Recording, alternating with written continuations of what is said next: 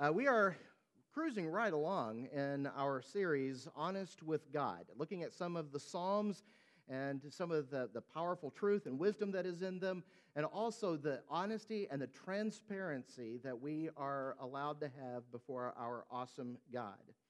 One of the most painful emotions expressed in the book of Psalms is that of abandonment, loneliness.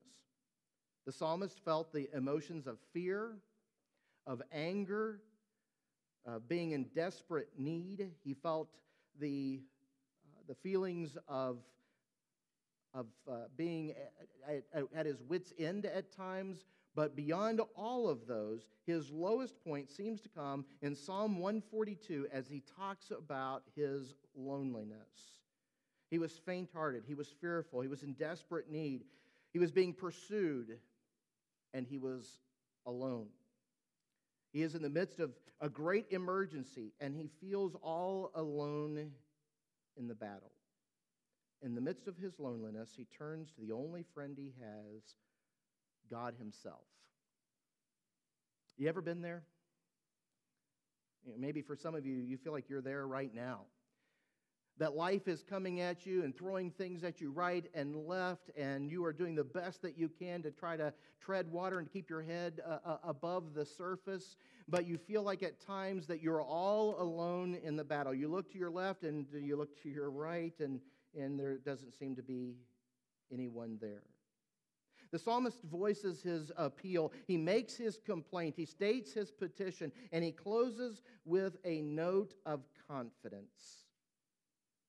Here's the thing being real with God shows that He is real to you. When you are real and you are transparent before your holy God and you pour out your truest emotions, you're honest with God about how you're feeling, and you don't try to mask the pain and you don't try to be someone you're not, and you use your real voice and you talk to God as if you could see Him with your physical eyes, what you are saying to God and to yourself is that God is real and you know He is real and He's very real in your life. If you want to follow along, uh, Psalm 142. We'll look at all seven verses uh, today. The first four verses say, I cry aloud to the Lord. I lift up my voice to the Lord for mercy. I pour out my complaint before him. Before him, I tell my trouble. When my spirit grows faint within me, it is you who know my way. In the path where I walk, men have hidden a snare for me. Look to my right and see. No one is concerned for me.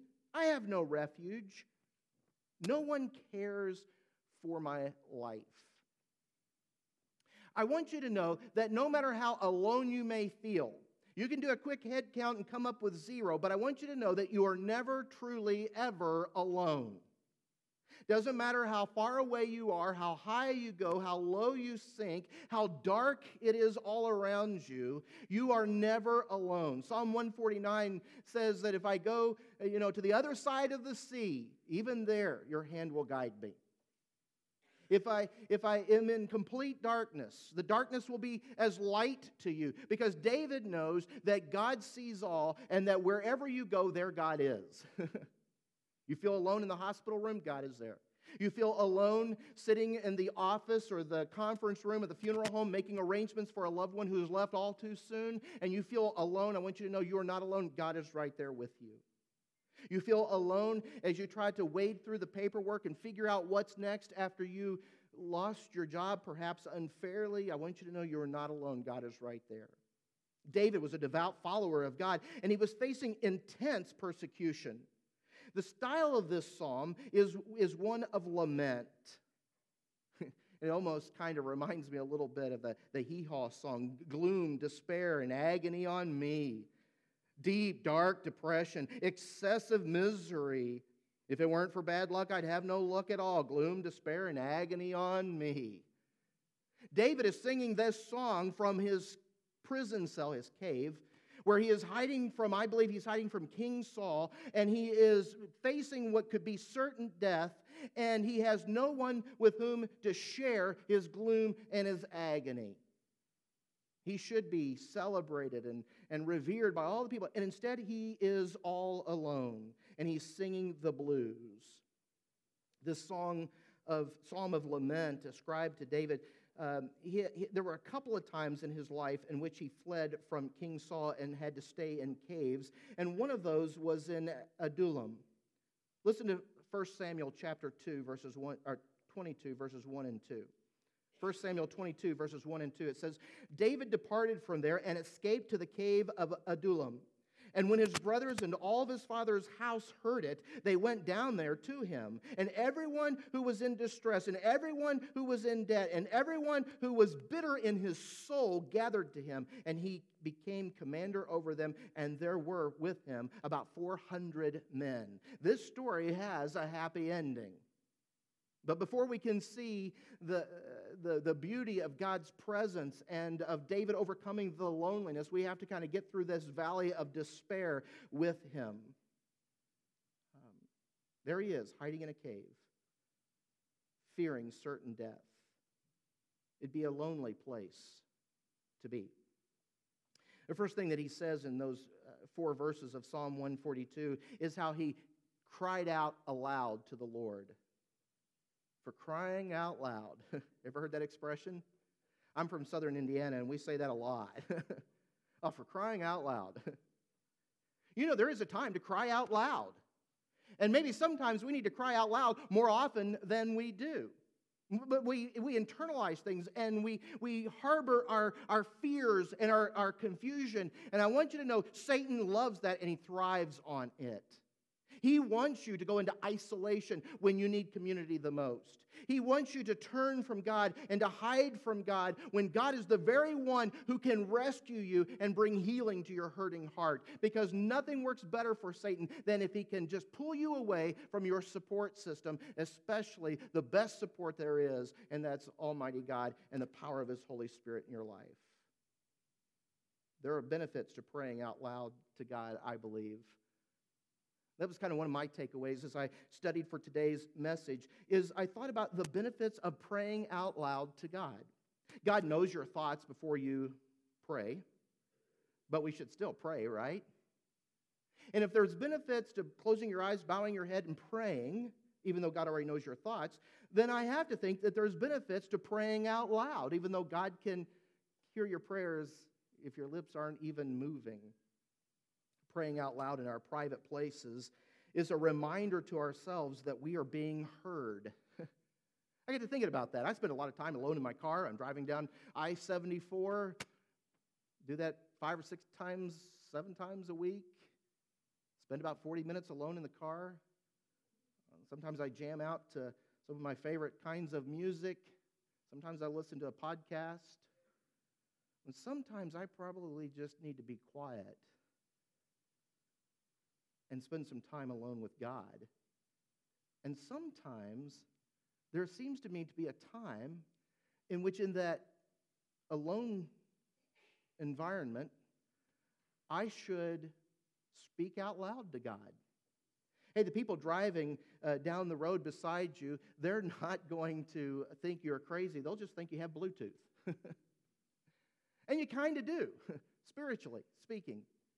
But when you are alone and you're praying and you pray out loud to God, again, you're communicating to God that you are being heard, right? You're not crazy. You're not out of your mind. There is a real God who is hearing every word that you say. And just because he can hear every word you say without speaking out loud doesn't mean we shouldn't speak out loud because I believe it's a great discipline to do so because we are communicating, we know we're being heard, that someone is there, that we are never alone we would sometimes have what was called a concert of prayer when I was in Bible college. Our Wednesday night worship service, sometimes instead of having a speaker come in and a, a, list of praise songs, they would arrange chairs in circles all over the gymnasium. And basically, you would come in, you'd find a circle, you would sit down, and people within the groups, as they felt led to do, would they would just up and pray out loud to God. And it was amazing to me that I could focus on the prayers within my circle, hear every word, think about them, join in, be a part of what was being said to God, while at the same time hearing the background sounds of all all the other prayers in the rooms being prayed. That may sound chaotic, but it was very meaningful. A reminder that we have a God that hears all those prayers, and it is a beautiful sound to Him. cry out loud. The next thing he says is he, he raises his voice to the Lord for mercy. he lifts his voice. He dares to shout toward Almighty God about what's going on in his life. I mean, don't you shout to someone when you're in times of intensity? If someone is in a swimming pool and that person is going under the water and that person's drowning and you see the lifeguard, you don't wait your turn and say, Excuse me, uh, you remember me? Might be somebody having a little bit of trouble here. No, you go, Lifeguard! If you see a fire, you yell, Fire, right? You get excited about it and you lift your voice when you need mercy. Be passionate in your prayers to the Father. Sometimes when we pray, we feel the need to become more eloquent or structured than we would normally be when we speak to a real person. Unnecessarily, we feel that way. God is real and He hears us, and we should be real before Him. You ever hear a teacher or a parent say to a kid, use your real voice? use your real voice. Because sometimes we like to mask our hurt. And we raise our voice and we talk like somebody else, even though, and, and what we're doing subconsciously in that moment is we are trying to mask ourselves and take on uh, this, this character that is not our own. But we should be real before our Holy Father. God is real. And while we should be reverent before Him, we should also be who we are, transparent. The best prayers are sincere, simple, and oftentimes short. it's communication from a child to a father. There's a time to raise your voice in prayer to the Lord. You are never alone. And when you feel alone, maybe you should raise your voice to the Lord in demonstration to God and to yourself that you know that you're not alone. He says he pours out his complaint. oh, who are we to complain, right? I mean, from a perspective standpoint, no matter how bad off things seem to be, you can always find somebody who's worse off. You can always count your blessings. You can always look for the silver lining. True. But if there is a hurt in your heart and you're pretending like there isn't, you're not being honest with God. You're not trusting Him. You're playing God yourself because He can't handle your kinds of concerns, perhaps, is the mentality. But if you truly trust God, nothing is too big and nothing is too small that you cannot take to Him. You can pour out your complaint to the Lord. Father God, to be quite honest, I am not happy right now. And you fill in the blank as to why. F. F. Bruce captioned this section of his commentary Nobody cares. That was David's complaint to the Lord. Look to my right and see. No one cares. Perhaps there is a spiritual benefit to loneliness.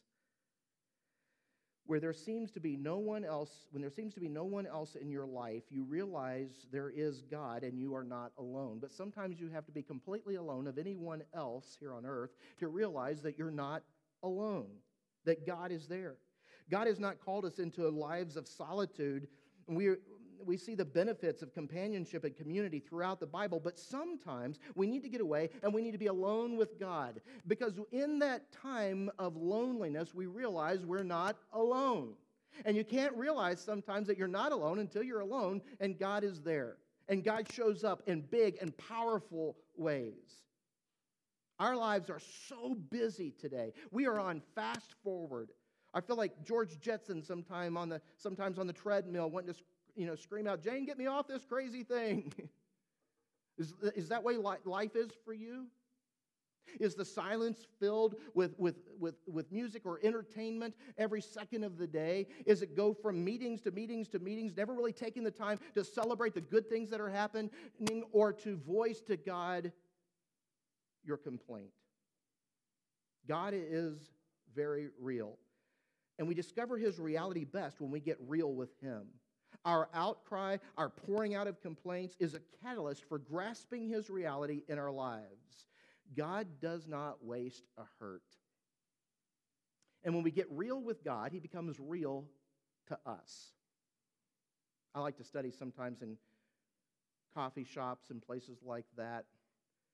And you'll see the best of friendships in those places. Two people have found some time in their calendar. They've scheduled a, a, meeting with one another. They'll say, I'll see you at such and such a coffee shop at 4 o'clock on Saturday afternoon, what have you. And they'll come there and, and they'll sit at the table, and you, you, you kind of you get to see that, that greeting, that embrace. Hey, how have you been? And they hug each other, and they take off their coats, and they get their coffee, and they sit down, and they begin to talk. And you can kind of tell that the conversation is intense and a person will kind of raise their voice as they talk about what they told their boss or, or what they told their child's school teacher or their school teacher told the, the t- school teacher tells a school teacher friend about a parent that they've dealt with. And i mean and, and you just see that there's this incredible ministry going on with each other. Why? Because they trust each other. And they're transparent with each other. And they're sharing their feelings with one another. And they're not holding anything back because they know this is my safe place. This is my my confidant. And God is the best friend that you could ever possibly have for pouring out your complaint to. He will not go and blab it all over the community. he is sovereign, He can do something about it. The psalmist says that God never sleeps nor slumbers. 24 7, God is awake and alert and listening and caring the enemy, has set a snare for the psalmist, a trap. And the psalmist has stepped into it and it has clamped down on him, and he feels like he can't get away, and no one is around him to help him. I picture one of those traps, you know, it's hinged back and got the sharp teeth on it, and, and the psalmist is running through this path. The enemy knows the path where he goes, and as he steps on it, it locks down on him and it's painful and he can't get away from it and he's desperately trying to get away from this. His enemy has hidden this snare for him. And in that anguish and desperation he's crying out to god. And he's telling god his trouble. Verse 4 says no one's concerned about me. I have no refuge. No one cares for my life. David is saying to god I'm all alone in this battle. And God has a way of letting us vent, share our frustrations, and when we finish, He reminds us Are you alone? Have I left you? You know, sometimes we don't feel as close to God as we used to be or as close to God as we should be. But when those times happen, understand it is us who have drifted. God has not departed from us. And sometimes, and I say it too, I'll say, Boy, God really showed up. no, no, He didn't. He was already there. We showed up. God's been there all along. And maybe we're the ones that need to, to do the, the showing up to Him. The defense counsel always stood to the right of the accused in a courtroom. And David says, Look to my right and see, no one is there. As he's there in the cave and he's facing certain death, and his life is, is, is just come to such incredible loneliness, and he's feeling abandoned, and he's not with God's people singing praises like he would like to be. He doesn't have a gathering of following around him. Look to my right and see, no one is there. I have no defense. I'm representing myself and I'm losing. It was also the practice of soldiers to keep their weapons, their sword or their spear, in their right hand and their shield in their left hand. And as they stood side by side, their shields would be used to protect the right sides of the person standing to their left. David didn't have anyone protecting his right side. No shield, or so he felt. Your greatest ally, though, never leaves you. You are never alone. When you're born again into Jesus Christ, you receive the best gift you could ever receive. Oh, sure, you may have loved ones or friends who will give you maybe a necklace to wear or a, a, nice card with a bookmark in it or, or maybe a new Bible with your name printed on it. And those things are wonderful, and we treasure the, those uh, all of our, our lives. But the greatest gift that is given at the time that you become a follower of Christ is the filling of His Holy Spirit, that you receive His Holy Spirit as an indwelling gift, and you are never alone.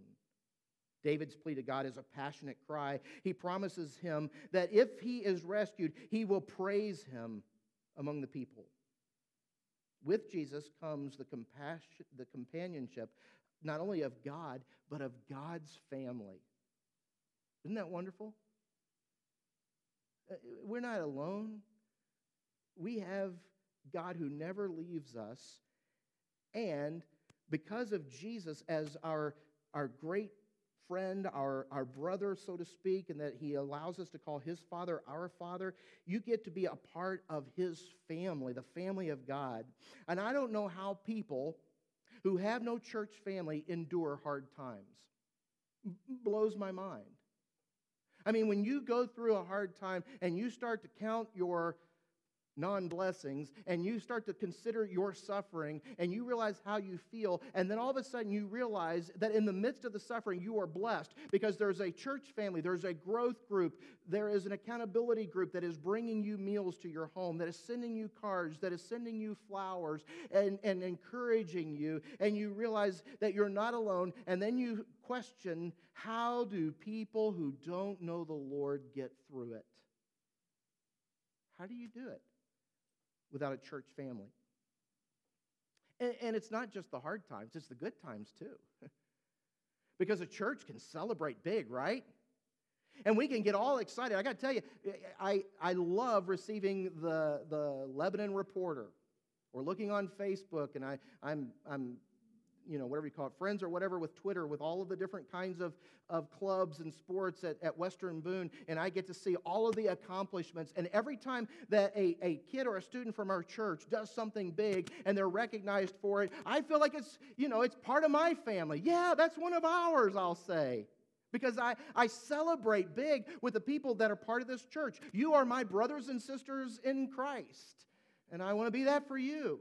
And I want to I want to laugh when you laugh, and I want to cry when you cry, and I want to I want to be able to to put an arm around you when when you're feeling lonely and have you do the same for for me. We are never alone.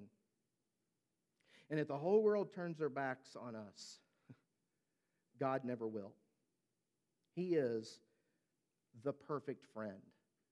We are never alone, and He is the perfect friend. Psalm 142, verses 5 through 7 says this I cry to you, O Lord.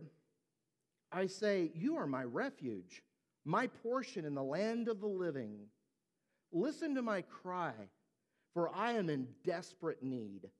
Rescue me from those who pursue me, for they are too strong for me. Set me free from my prison, that I may praise your name, and then the righteous will gather about me because of your goodness to me. The first thing that he says God will do he will listen. Isn't that a wonderful thing? To know not just that someone will listen, but the God of all creation will listen to you and to me.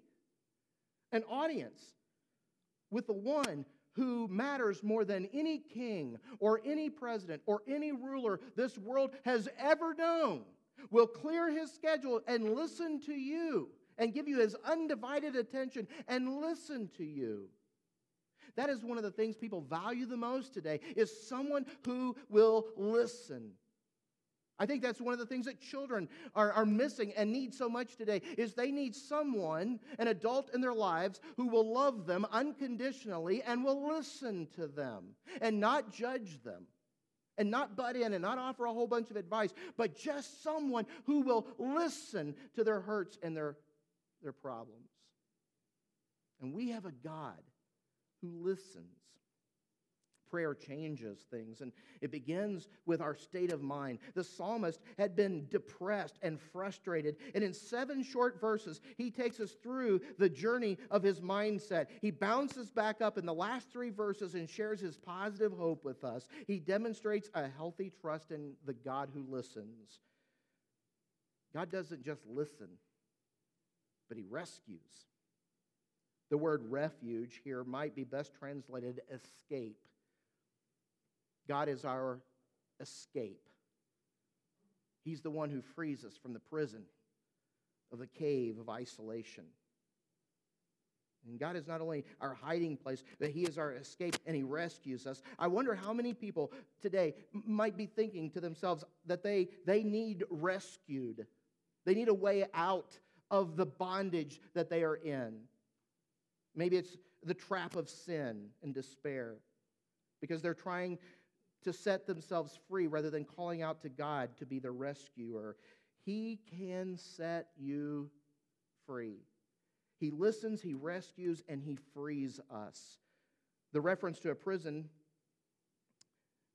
for David represented an actual confinement or a state of distress, but do you ever feel like you're in a very real prison in the midst of your seemingly freedom?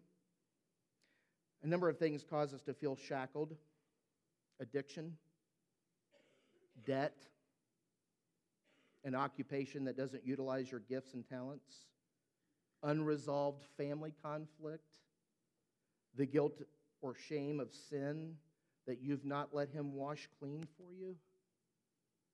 Are you like David? Are you needing set free today?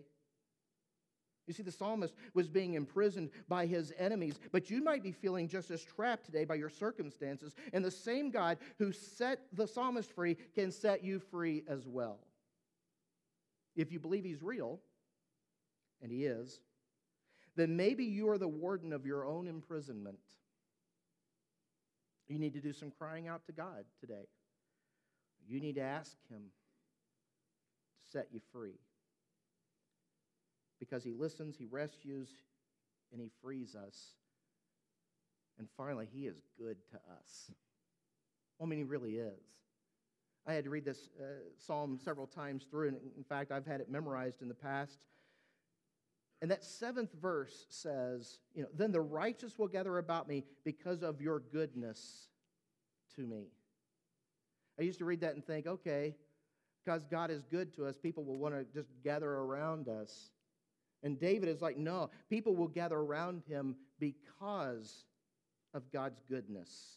It is God who is good to us. The praise that the psalmist describes points to a, a, group praise, and he sees himself no longer alone, but in his freedom, he is surrounded by the righteous in praise.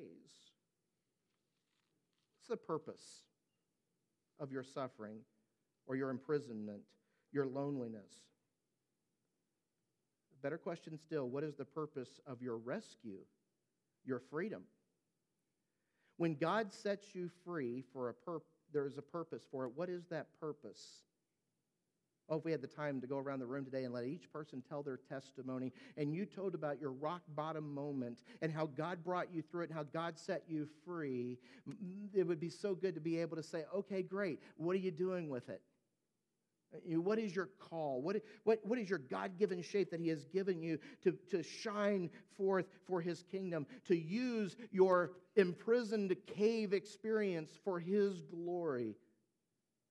How can God use it? Someone said, God never wastes a hurt.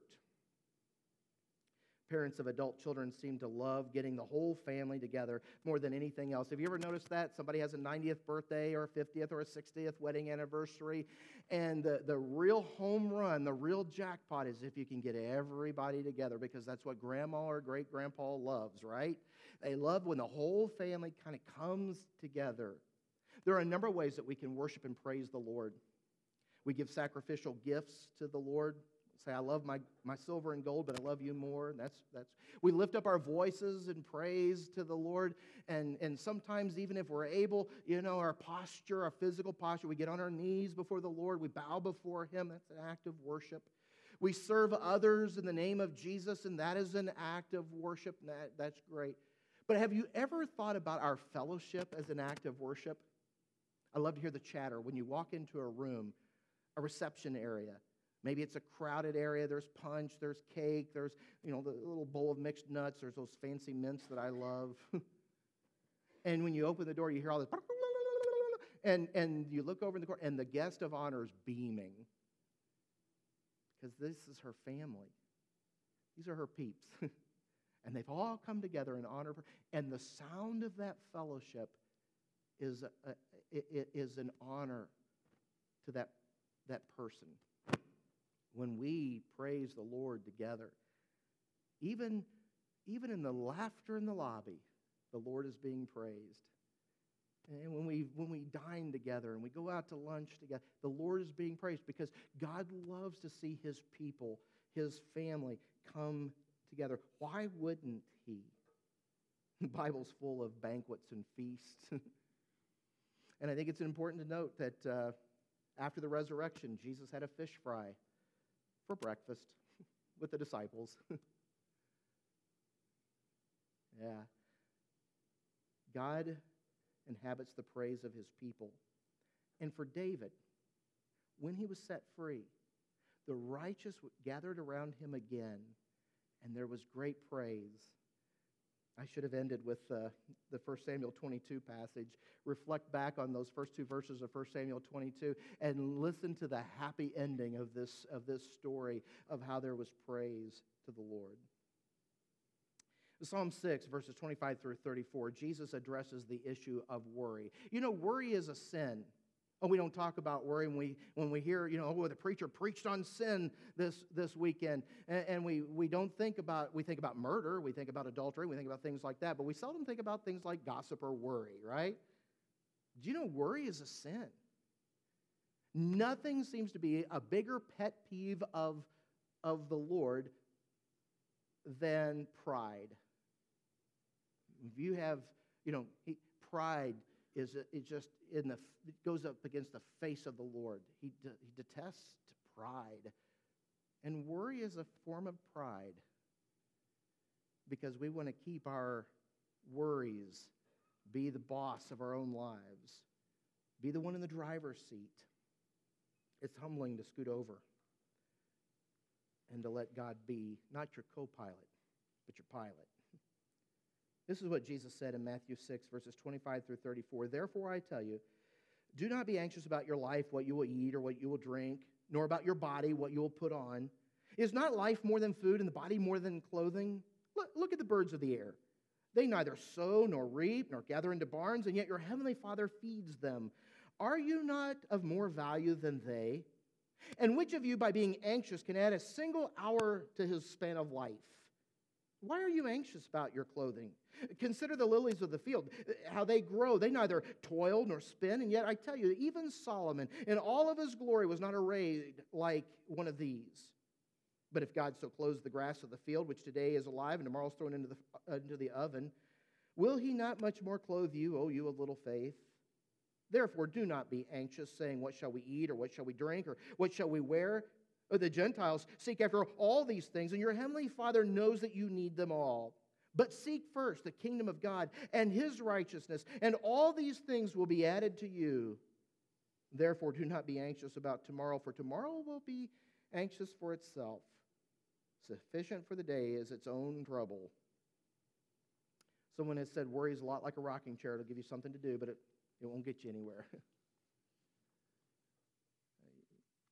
you are never alone because you have the perfect friend, Jesus. Pray with me. Father God, we thank you for being our perfect friend. We thank you for your consistency that you, you don't leave, ever leave us. And God, whenever we do feel alone or abandoned, I pray for each one of us, God, that we will remember your presence and that you will be to us as real as if we could see you with our physical eyes. Lord, I pray that you will continue, uh, Lord, to be worshiped and praised by this church until your Son comes again. May we never lose sight of worshiping you together. And God, I pray that even in this moment, Lord, as we continue to sing and as we invite you to do a great work in each one of our individual hearts, God, I pray you'd have your way. I pray, Lord, for every man, woman, boy, or child, girl, or teenager here today, or young adult who needs to invite you into the cave, into their prison to set them free. Have your way today. We pray in Jesus' name. Amen.